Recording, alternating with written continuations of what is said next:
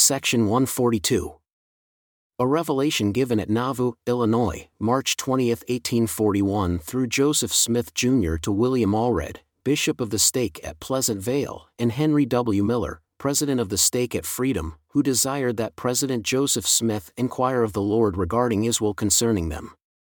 Let my servants William Allred and Henry W. Miller have an agency for the selling of stock for the Nauvoo House, and assist my servants Lyman Wight, Peter Haws, George Miller, and John Snider in building said house.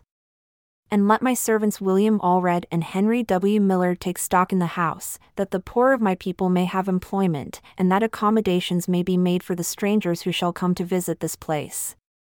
And for this purpose let them devote all their properties, says the Lord.